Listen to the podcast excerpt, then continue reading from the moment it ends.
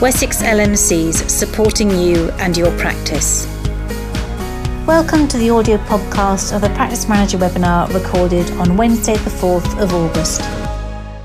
So, welcome everybody. Um, a small select group of us, I think, today because it's August, and hopefully, those of you who are watching are also able to have a good rest and a break at some stage. So, welcome to our Practice Manager webinar. Our team today um, comprised of Michelle Lombardi, Director of Primary Care, Helene Irvin, our Nurse Advisor, and Dawn Chowcraft, our Assistant Director of Primary Care. And um, I'm Louise Greenwood, and I'm Director of Education. So, our focus today is on flu. That things we do know the things that we don't know, and we'll do a little bit of myth busting. Um, so there's obviously lots of chatter about flu at the moment, and we just want to help you through the minefield that is the flu program for this year. So first of all, I just wanted to talk to you a little bit about the Spaces to Thrive, which is a project and an initiative we've just started for practice managers.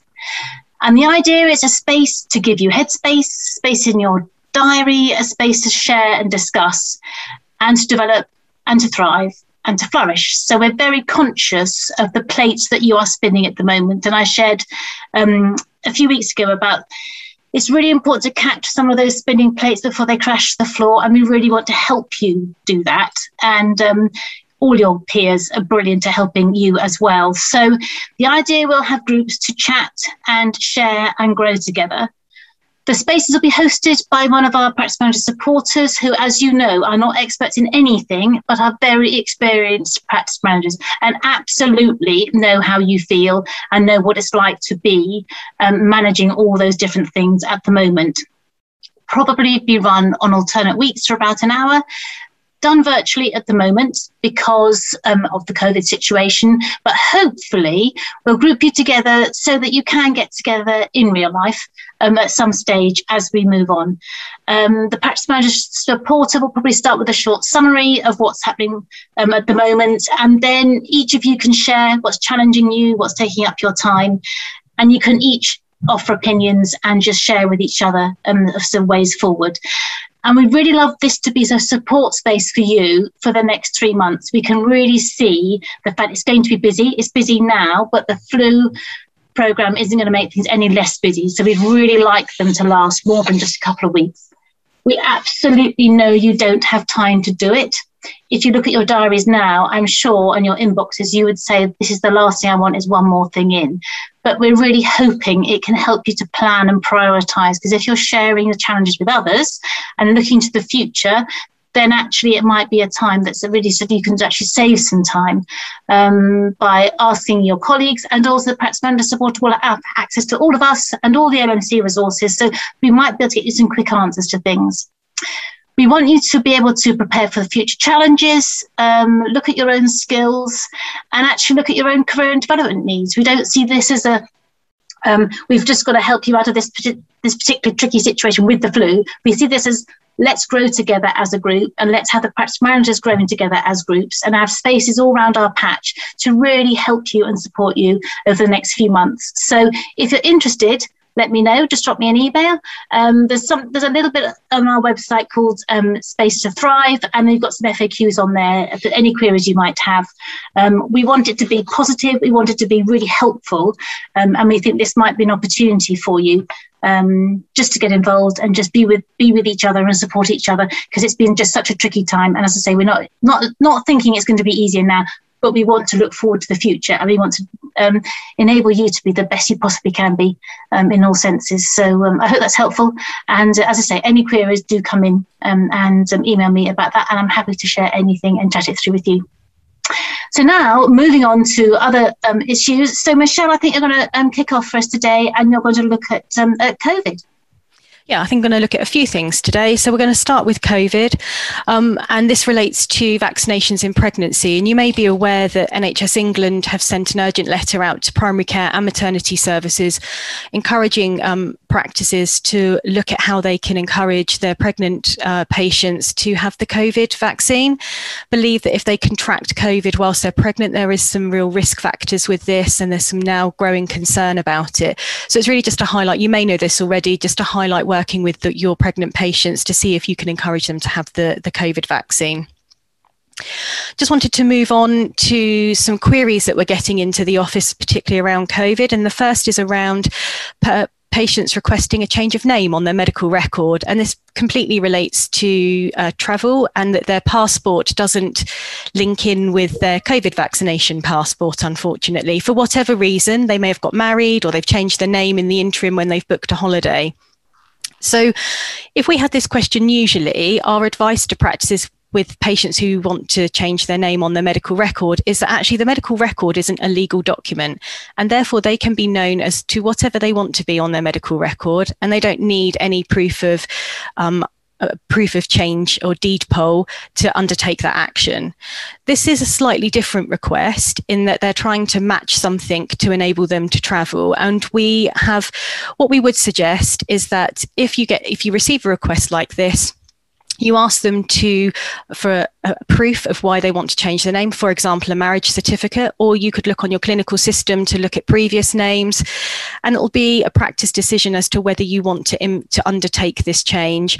It's really difficult because actually they can be known as to whatever they wish on their record. So m- our feeling is that you possibly will need to undertake this. We are seeking advice from the BMA in relation to this area. The only other caveat I would just suggest is that I don't know how long it takes for the change of name to translate through to the COVID passport. So there could be a delay there, and actually, it might not be done quick enough. I mean, the ideal option would be for them to change their passport if their name is incorrect on their passport because they've got married and haven't changed it, for example. Um, but uh, it's really just to be aware that you we are getting you may get these requests and uh, and how to manage these.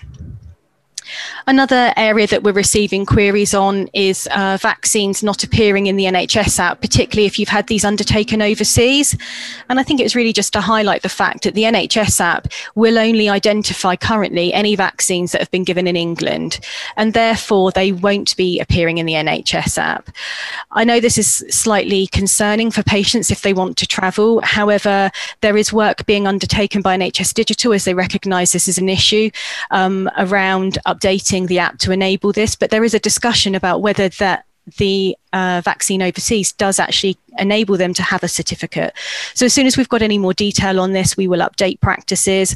The other um, area just to highlight is that 119 um, we believe that from August, we haven't actually had formal confirmation of this. I think it was in an NHSE bulletin. They will now deal with any, or they should be dealing this month with any of the queries that come through around the NHS app and missing and missing uh, vaccines. So if you get any queries from patients, uh, you can offer them 119 contact. And I can see Dawn has got a hand up, so I'm going to go over to Dawn. Hi, Michelle. Um, I just uh, went to check on this at lunchtime, um, and you're absolutely right. it is saying the bulletin that they expect it to go live in August. Mm. However, it's not yet. Okay. That's really frustrating, isn't it? Very, Very frustrating. Okay. So as soon as we hear any more, we will share that with practices. Moving on to vaccines where they've had, thanks, Dawn. Um, moving on uh, to vaccines where they've had their first dose abroad and then they want the second dose in uh, when they're in the UK there is evidence on the, the evidence, sorry, there is information on the um, public health website around a policy that gives you the guidance on this. There's quite a complex table that maps each of the vaccines that they've had on their first dose into the ones that are um, being given in England. So it's worth having a look at that. That will be put up with our podcast and is on our, available on our website on our COVID vaccination page.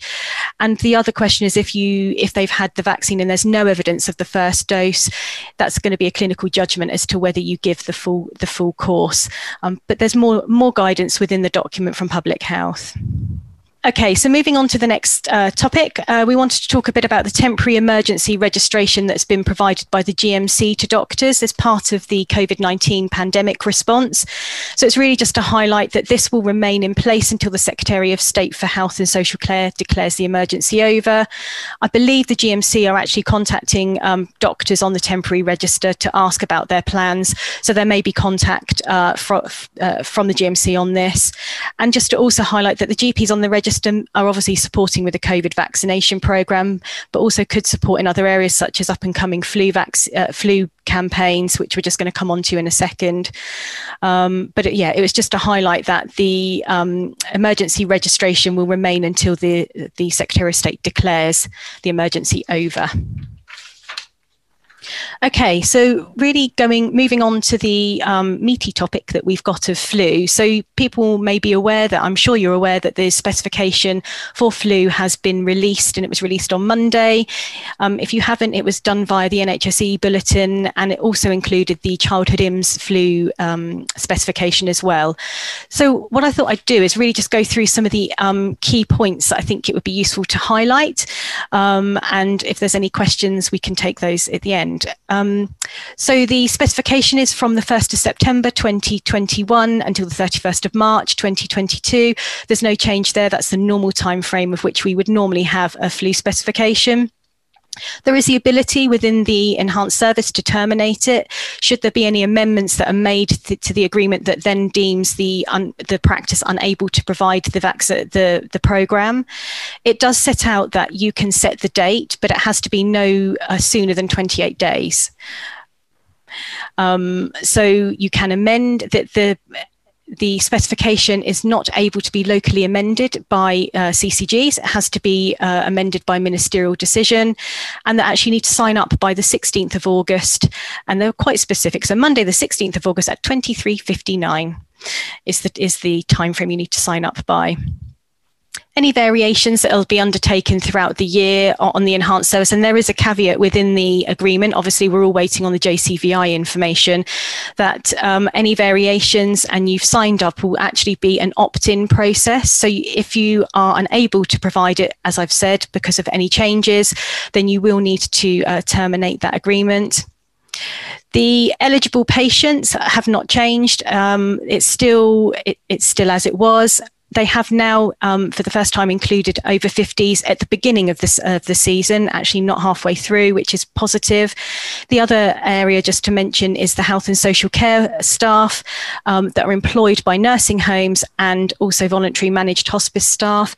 They are obviously entitled to flu vaccines, and this year it has changed. I believe that uh, you are able, they are able to be given by non-registered uh, uh, practices. So if you pay, if they're not a patient with you, but you cover that nursing home, you are able to undertake that vaccine. The only thing I will say with that is when you read the specification, pretty much down the bottom there is a table that identifies all the eligible cohorts and one of the cohorts obviously is the frontline health and social care staff unfortunately i think there has been a, a a copy over from last year that it says it can only be given by the registered practice. I think this is an error, but we are just clarifying that. So from from all the comms that we've seen from other organisations, it's very much that practices can now give in the nursing homes the patients that are registered and also the staff. But we're just clarifying that. I think it's an error, but we will clarify that for you. Within the specification, it does give the operation around um, collaboration with PCN groupings and the co administering of COVID. And also, this is the same as it was last year, asking practices to record the ethnicity if it's not already recorded within the record highlight, would like just to highlight around the call and recall. So they are asking for one written communication to be sent to um, eligible patients, and this could be in the form of a letter or an SMS text. We're just going to come on to uh, national protocol in a second, but I just wanted to highlight around the uh, recording of the vaccine. So within the specification, it does say that when you've when the vaccination's given, the recording of this on the medical record has to be undertaken on the same day. And also, if you receive notification from a different provider, that that notification needs to go on the date of receipt that you've received it at the practice. Just picking up on the issue around PGDs and national protocol, I think we might have picked up on that in a previous webinar. A national protocol is being developed for flu, which is really positive because it will enable you to break down the various processes within a, a path uh, within giving the flu vaccine and enable you to continue with uh, how you may have worked previously. Whereas the PGD, there was some, there has been some clarity given that actually you can't break that process down. One, the process has to be managed by one individual. It can't be broken down into different people. And then the reporting activity will be undertaken through ImmForm. but this is to inform the official stat- statistics, and actually the payments will be monitored as it has always been through CQRS or in the last couple of years, and that you need to accept the um, invite you'll receive through CQR- CQRS to enable this. We have had confirmed recently, and I think it's alluded to in the specification, that there will be a central supply become available. And I think it'll be very similar to what was organised last year, and further details are due out in, on, in relation to that, but they have included details of that in the specification payments. So the payment is still the same as it was last year, £10 and six per vaccine. And that for any uh, vaccines purchased by the practice, the dispensing fee can be claimed for these. And then finally, just wanted to highlight around the monthly claims. So, as I've mentioned, CQRS will be the mechanism in which you uh, undertake your claims. So, if there is, if for whatever reason it's not available and it, within the time frame, and you have to manually do these, the claims need to be submitted within 12 days of the end of the month. If the automated collection on it through CQRS is working, then the five day then a five day period will enable will be um, will we need to be adhered to. And then also just to really highlight that the claim, so claims to commissioners need to be undertaken within six months of the date of administration. They do say that there could be extenuating circumstances. So if there are, then to highlight these to the commissioner uh, if they haven't been claimed in six months and that was all I wanted to say. Sorry, that was a, that you have. I will take a breath now because it feels like I've just rambled through that. Um, Brilliant. No, I mean you got such a good grasp of it, Michelle. It's really helpful. So there's a few questions I think it'd be helpful um, to ask you now while while we've just uh, natural break before we go on to Helene. So, are we supposed? How are we supposed to update patient records if they are not registered at our practice? I think that's a really good question. And what when you read that bit in the in the specification, it says if you've given a vaccine to a non-registered patient, you need to follow national guidance in notifying them. Well, I'm not sure what the national guidance is, to be honest. So we need to uh, we need to ask that question because what you need to do is then notify the practice to enable them to update their records as well. So we need to. There's a number of questions that have fallen out, and that's one of them. Lovely, thank you, Matthias. That's very reassuring. Um, how Two people have asked that, haven't they? So that's uh, yeah. Yeah. How does the payment work if they're not our staff? Do we temp reg? How does that's a very good question again these are all questions that we how would we how would we have done it for covid is the i suppose is but we need to think this through. Um, i think these are all really good questions. Okay and we're going to um, need to find the answers. so. how to record vaccination given to non-registered care home staff I think it kind of all interlinks. Yeah. So all of those questions, I think we absolutely need to get answers on. And it's not going to be the same. It's not even going to, you can't mirror what's going on with COVID, can you? Because actually there's a separate system that enables you to find those patients. So I, so I think we're going to, I don't think we've got the answer and we need to go away and get them. Okay. So claiming for non-registered staff, i.e. care home staff, again, it's the same sort of thing, isn't it? Yeah, it's the okay. same. I think they all interlink, and this is the biggest question, isn't it? That we yeah. need to get an um, answer on. And just to comment that we will all echo, "Wow, more work." Yes, um, but we'll move over that because there's nothing positive we can say about that. So we're just going to move quickly on. Um, could we register non-registered patients as immediate necessary? So I think that that potentially could be the answer, couldn't it? But it's not ideal because that's a huge that's an administrative yeah. burden that you're going to yeah. need to undertake they need to find a fix for this. If it's great that they've enabled this, because actually I think we were call it. We've been calling for this um, for a long time, and pharmacies have been able to do it, haven't they? Previous in mm, previous mm, years, mm. but they need to put the system in place to support practices to do it. So we will raise these questions. Yeah, and comment that yes, Pinnacle was used for COVID, so I guess the implication yep. is why can't we use that sort of system? But we don't know. That'll be asked. Pharmacies use outcomes for health to record their flu vaccines. Maybe we need to use that system going forward. That's a good point. Yep. Um, good point. Um, so, comment, haven't seen anything to sign up for the flu campaign by the 16th of August. Has this been issued? So this is the that's what's within the specification. So it's quite. I'm just going to go back over my notes to make sure I've got that correct. So within the specification that was released from NHS England on Monday, it, there was a statement within that that it needed to be done by that day on the 23rd of uh, sorry 16th of August. 2359 i don't know we need to clarify with ccgs how they're going to get your sign up to this because that's what's really critical isn't it mm. Um, we have each brought our own vax. If we're able to vaccinate any patient, this could cause issues as many homes have residents from different surgeries. Yes, of course they do. difficult. think that I think we just need to be clear on what has been said. It's actually the staff. So it's only frontline from the way I've read it, it's only frontline staff where you can register not where you can give the vaccine to non-registered patients. I don't believe it's anybody. So we're focusing on the staff in, in the care homes and the nursing homes, not the patients at the not moment. the patients. I don't believe. But we could. I again. I would. I'm going to go back and quickly read the the spec just to see if that's correct. Will we be able to order more vaccines? Care home staff weren't included in our numbers ordered, and we have a large number of care homes. Yes, it's going to disproportionately affect some places, isn't it? Absolutely. So there will be the central supply potentially available, which may help with some of that. I believe there is one manufacturer still taking orders. I don't know which one. It was uh, an update that was given at a meeting that I was at. So it may be worth just checking with your suppliers whether you could order more. Um, but I believe the central supply, so that might help with some of that. Okay, and just a comment that um, I've checked CQRS and flu has not been offered. So okay. there's obviously just not yet, I guess. Yeah, and it was only, this spec was only released on Monday, so we're still trying to fine tune the detail. And uh, the non-registered patient bit is the key bit that we need to get more information on. It's hard, isn't it? Because the information is released, but not all the detail. But yet the practice have to sign up so soon. Exactly. So, yeah. yeah, it's the same with the COVID booster, isn't it? yeah. Okay, that's brilliant. Thank you, Michelle. I'm sure we'll come back to some of that. Um, Helene, we're just going to move on to you now to, to your bits with for flu, please. So the training for flu, you'll be glad to know, is very similar to what's happened in the past. Um, PHE have got flu immunisation training recommendations um, that all relevant staff should complete. And there's the flu immunisation e-learning program, and the three that consists of three core modules. Um, and we can obviously put the links to all this um, on the on the website.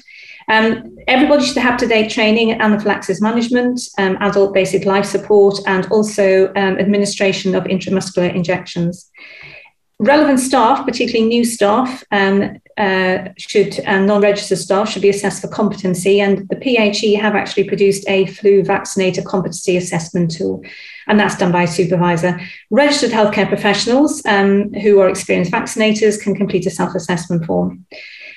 The one thing that is stated in the new document is face-to-face training is required for all non-registered and or inexperienced vaccinators uh, with refresher face-to-face training for registered healthcare professionals. Um, is to ensure consistency really um, of practice uh, regarding um, in IM injection techniques and all practitioners should be confident in the task.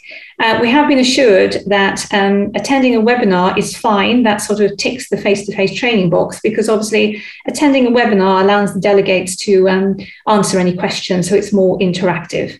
Um, and Louise, um, on our website, and you know we've already identified some training programs. If you have any queries around that, then please come back to us, and we'll, we'll try and um, answer uh, any questions you have. The only thing I would say, I know everybody's really, really busy and, and worn out at the moment. It's a bit of a time for some headspace. However, um, you know, I think it's going to be very busy. I think we're all aware that uh, people, you know, I think probably more and more people, even than last year, will now be wanting their flu because of the previous COVID crisis. I think it's worth just double checking that your cold chain policy is up to date that everybody involved in the cold chain, from those that receive the vaccinations at the desk to those that put them in the fridge, etc., and those administering the vaccines, are aware of the cold chain. And obviously, particularly if you have new members of staff, that's really important. Um, ensure that your fridges have um, been recently uh, checked. Good time to have them cleaned. Um, and everybody knows the safety of the fridges and the temperatures and everything else. So that that would just be my advice. Really, just be pre-warned and be, be pre-prepared. Um, thank you, Helene. Michelle, I think you wanted to come in there. Yeah, just a couple of things. It just occurred to me there was a huge amount of information imparted when, uh, talking about the flu, and I wonder whether it's worth me just doing a summary, a bit like we've done for weight and long COVID, that we could pop onto our website around the key bits that I've talked about. I have gone back to the spec just so that we need to be really crystal clear what we're talking about with non-registered patients, and I've just had a look, and basically it, it's only applicable. So the non-registered patient bit is only applicable to the frontline health and social care staff. It doesn't include any of the eligible cohorts. Um, so I just wanted to clarify that because I think that might cause some anxiousness if it is everybody. It is just frontline health and care social uh, social care staff. Thank you, Michelle. That's helpful. Um, Helene, did you want to talk about anything else with flu? Um, no, I don't think so. Um, except that Dawn and I will be updating um, the flu information as we did in, in previous years. Really, um, it keeps changing. There's new information coming through all the time. We're, we're trying to keep ahead and be proactive in, in the information around possible co-administration of both vaccines and how that will work. Uh, and the time frame involved. And although there's been dates and um, banded around, we're, we're trying to get the actual detail on that um, and the facts around it and where the reference comes from. But it's still very much up in the air, really. And we will obviously update people and um, provide you with relevant information as it comes through. It's unbelievably complicated this year, as it hasn't been before, really. Um, I'm just thinking. Um, we're saying though really if you can crack on with your flu plans with your flu training and all the cold chain prep policies um, baseline support, everything else you can do to get completely ready because we just don't know um, about COVID and co-administration, and we're still waiting, aren't we, for the study to come out about that. So we're just trying to say don't wait, don't hang on, because actually you could be wasting time really. Um, so it, we know it's just so unbelievably hard, but um, if you can just crack on with what this what they call is the control the controllables, isn't it? There's there's that little bit that's in your control about getting some some bits done, um, and then of course a lot of it is not in our control at the moment. So um, that would be helpful. I think one more question has just come in that I should just get up. Um, can we advise on giving staff, so our own staff, flu jabs, please? Yeah, that can be done as it, well, I'm sure that Dawn and um, Michelle will comment, but yes, that can be done in the past. I know that we don't have an occupational health program in general practice, but that hasn't changed as far as I know from last year. Am I correct, colleagues, in saying that? I believe so, but you just need to make sure you've got the correct indemnity um, okay. because actually CNSGP won't cover that because it's occupational. So if you've got the correct indemnity, then you are able to give your staff the flu flu vaccine, and you just need to check with them. That's helpful. That's a good point. Thank you, Michelle. Um, I think that's us done for flu at the moment. We absolutely know this is just the beginning of the flu campaign, but we just hope that was helpful for you. Obviously, we're doing this every other week and we will update you as soon as we can. We won't wait two weeks, clearly, if something really important comes out.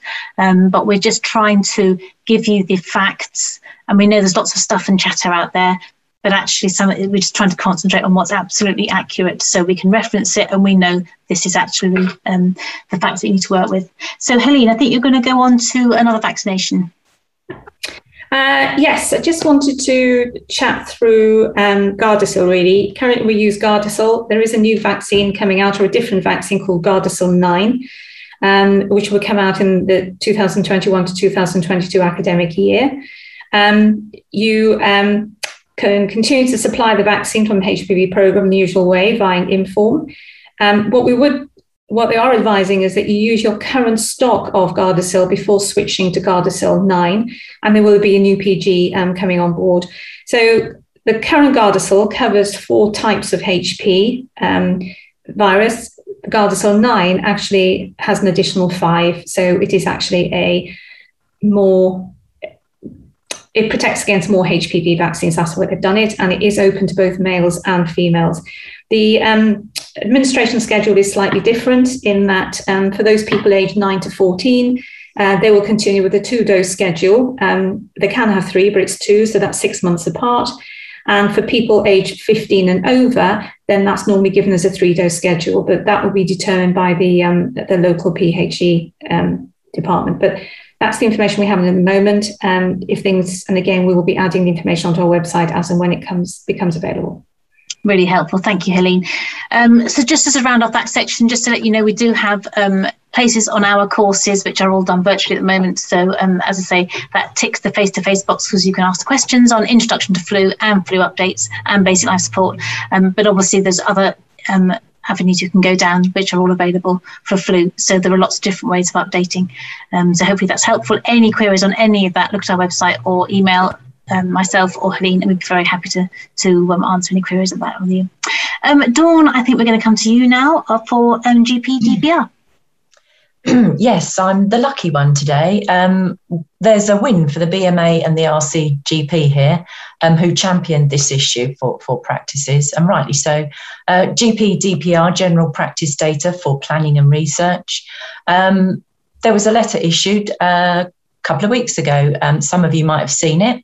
Um, and the letter is from the Department of Health and Social Care, and they are confirming that the work on GP DPR is pausing. Um, there was the date of the 1st of September when it was all delayed until, but that date of the 1st of September now is no longer set in stone. And actually, what they're saying now is that there is no specific date for the collection. Instead, they're going to commit to start uploading data only once they have everything in place. And for those that want to look at what they class as everything, it, the letter um, and details on our website. Um, on a web page strangely called GP DPR. Um, patients won't also need to opt out uh, by the 1st of September. They'll have the opportunity, in effect, to opt out at any time um, because one of the um, recommendations and updates is NHS Digital are going to be creating a technical means whereby it will allow GP data that has previously been uploaded to the system via GP um, to be deleted as soon as someone does opt out, whenever that may be, um, which sounds fantastic. So let's hope that they, they do get that into place. Um, like I said, if you want to read the letter in full and a little bit more of the detail around it, it's on our website and the page is called GPDPR um, or General Practice Data for Planning Research. Um, but to confirm, the date the 1st of September, everybody, is no longer set in stone. There is no specific date set anymore. So hopefully we can breathe a little bit more Dawn. Um, we were all very glad you did that. You're very good at it, and you seem to have your complete handle on it, which is fantastic. Um, yes, a little bit of a sigh of relief there, I think, and that sounds like good news. So there are no more questions, and I think we've come to the end of. That was a whistle stop tour, really. Um, lots of information. Hope it's been useful. As ever, we'll put the things on the website. We will. Um, you can re-listen to this if you want to, and sort of perhaps put, put all the, all Michelle's flu thing. We can sort of slow down and listen to it again because it was so helpful and such a useful summary. But we will do more on that, and we will do more on flu. And we wish you hope that you can enjoy a little bit of this time. And um, we will be back again in a, in two weeks' time. And um, if we have nothing to share, and there's no, no update on flu, we'll equally let you know that actually it's not on. But at the moment, we will certainly update you on flu and anything else that's relevant. And um, take care, and we will see you soon. Bye bye. Wessex LMCs supporting you and your practice.